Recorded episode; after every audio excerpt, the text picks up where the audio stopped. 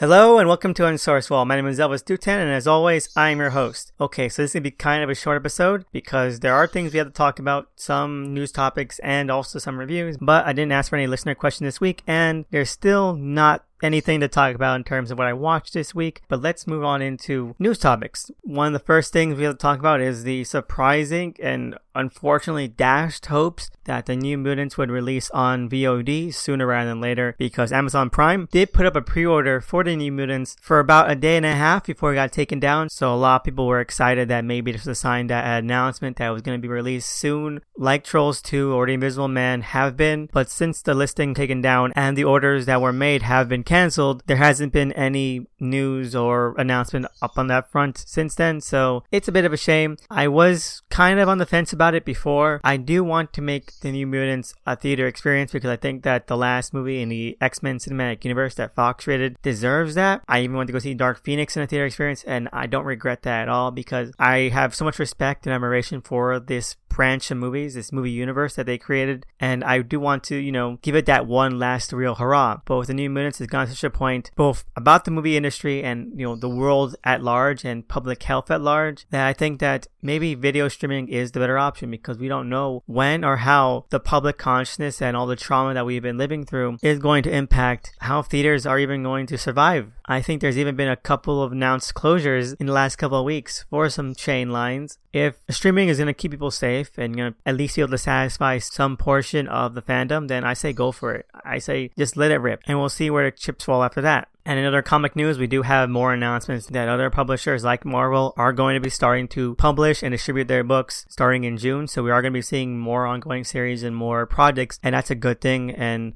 hopefully we can find a way to do this that's safe for the consumer, that's responsible, and that is as easy as possible to, you know, really get everything moving while also not putting anyone at risk. So fingers crossed for that. And speaking of risk and health, the last thing I want to talk about is that Dennis Cohen, who I did announce was having health troubles, seems to be doing fine and he's in healthy condition. He made it through whatever problems had been plaguing him. There's been a lot of vague reports on that, but what has come out is that he is doing fine and it's on the mend. So I think we all be grateful for that. I know I am. So God bless you, Dennis Cohen, and hopefully you continue your recovery swiftly and safely. And now we can head on to what I read this week. I read another couple of digital issues. The first one would have to be The Flash, Fastest Man Alive, number two, again written by Gail Simone, and it was possibly even worse than the first issue because not only is it even less of an interesting conceit and conflict for the Flash to be involved in, but it is such a watered down and completely too streamlined version of other plots that we've seen him interact with. It's like a mishmash of Hot Pursuit, Flashpoint, generic Reverse Flash stories, all mixed together and just completely sucked out of any kind of flavor, investment, intrigue as much as possible. It feels so desaturated. It tries a lot and I respect that, but what hinders it is that, again, we don't have that much focus on Barry. Again, it's a little bit too cluttered. What this issue does is that it splits the narrative or least try to split the narrative between Barry and another character. And what that does is that because these issues are so brief to begin with, it leaves a lot less room to have even the littlest bit of engagement or immersion. So you're just left feeling very unsatisfied. It's very unsubstantial. The content that it kind of provides could have had a lot of potential, but what you get is just a chorus line of cliches, both in terms of narrative structure and, of course, in the plot. And the way it tries to finagle and wrap around a larger mystery with Professor Zoom is done in such a limp-wristed way that doesn't really seem to be engaging in the way that Professor Zoom can be. What we get instead of the petty, ultra judgmental, completely selfish character that Professor Zoom is, we instead get this like really underwhelming origin story where he goes mad during an experiment and his powers are too unstoppable to control. That's not that interesting. It's leagues less exciting and thrilling than someone whose entire modus operandi is that they are jealous of you, that they are that petty and self-centered that they will stop at nothing to just one up you in any way possible. And instead you just get mad scientist. There might be more to it later when we get more into it, but right now it just seems very standard. It's too standard. And again, it's not as like centralized as like Superman was or Swamp Thing was. And what else is there to be? If you're going to make these sweet,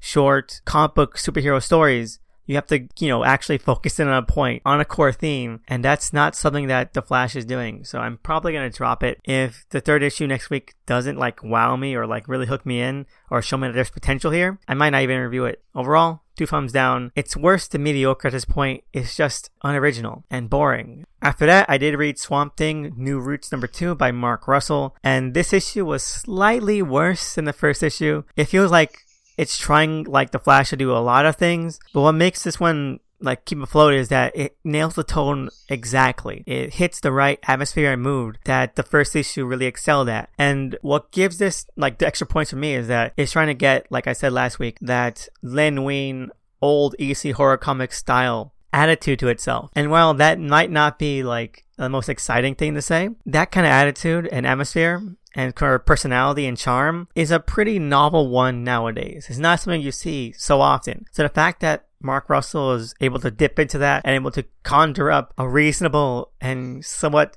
fun facsimile of it is enough to make it stand out, is enough to give it some uniqueness, at least not only just within the rest of the digital comics, but also comics at large. That's why I said with last week is probably my favorite Swamp Thing stories in the last couple years because Swamp Thing has lost that kind of edge. I think that Scott Snyder's run tried a little bit to capture it as well, but it felt a little bit too beholden to just the way modern comics are told. Meanwhile, this one again is kind of a moral tale, although this one's a little bit more campy, a little bit more wryly dark in the way that like you could see the Crypt Keeper be dark. It hits a good groove of being unsettling, but also nailing kind of that warmth that Swamp Thing can have, that kind of passion and energy that Alec and Swampy and just the whole concept of being you know, in communication with nature can be. And I really like that. I think that it does bring something new to the table, or at least something that we haven't seen in a while, and it does it really well. So I really enjoyed that. Again, the plot isn't that exciting. It's not great, but it's just a nice throwback. And even then, even though I love the Wein and Wrightson and stuff, the plots themselves could be as underwhelming as this. So again, it's it's a nice throwback, and I'm maybe giving a little bit too much love than I would otherwise. But you know what? Screw it. It's it's great to see Swampy back in his element, and if these digital comics are worth anything, it's nice to see that kind of potential, or at least that kind of idea and concept and gimmick, like find some flourishing there. So overall, one thumb up, one thumb middle, and I can't wait for next week. I really can't. And for our final review, we have the penultimate issue of the second season of Hawkman. Hawkman number 23 by Robert Venditti, and I really enjoyed this issue. And maybe I'm giving it a little bit more credit than it should have because it's been such a long time since the previous issue. But what this issue does really well is that is that much like the digital comics, it tells a nicely self-contained story. It's entirely a flashback issue which is kind of a shame because we only have one issue left of this season, and there's so many plot threads left hanging. One more issue left, and I'm completely in doubt that we're going to see any resolution of this, which is fine. Maybe if Venditti really focuses in on the third season and makes that like a great kind of final act for this mega story, then I can see why he would do that because this second season has been very aimless, very shifting, very variable, and doesn't really seem to have a core theme or motive to itself. So even though I like this issue, I think it's really great because it tells a very nicely paced and very atmospheric and very moody and very emotionally weighty story about one of Carter and Shiera's past lives and how they fell in love in that past life because of their, you know, communal bond and also their, their shared passion for life and their shared earnestness. I am thinking that this could have been used for better effect and maybe could have been paced out a little bit more substantially because there is so much stuff to get into. And if we're just leaving that all for the last issue next month, then that is going to be not that great. It really isn't. But this issue on its own is really fun. It's really again, very passionate. It's very emotionally heavy. It focuses in on not only Carter's insecurities and his sort of depression and the trauma he carries with him from his past lives, from the kind of unknowingness of what his purpose in life is, and how that kind of divides himself from rest humanity, but also brings him close to Shiera. And it leads to a wonderful moment where they are reunited in the present. Like that's the framing here. I think that it was well worth it to really uh, hammer in on why these characters work and why these characters are so so at home with each other. And it made that moment where they do reconnect and when they do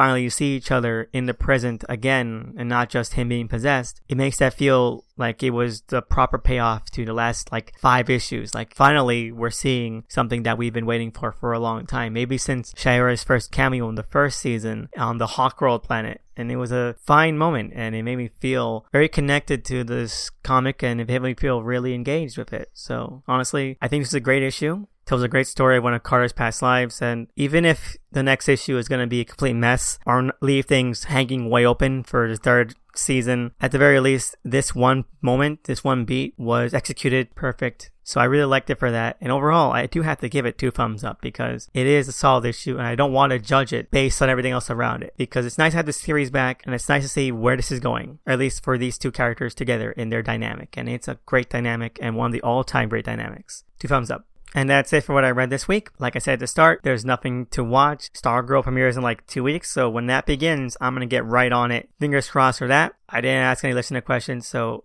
I just want to give a shout out to everyone out there who's ever sent a question, comment, or topic. And like always, I'm really humbled by it. So I just want to say thank you so much. And if anyone out there has their own questions, comment, or topics, you want to find me on Twitter at THE underscore S-N-I-C-K-M-A-N. I'll give a shout out to the cover artist for the show at D-O-T-E-M-C-E-E. Please check them out. They're amazing. As always, just stay safe and hopefully you have a great week and, you know, we'll all get through this together. So have a great one and see you again next time.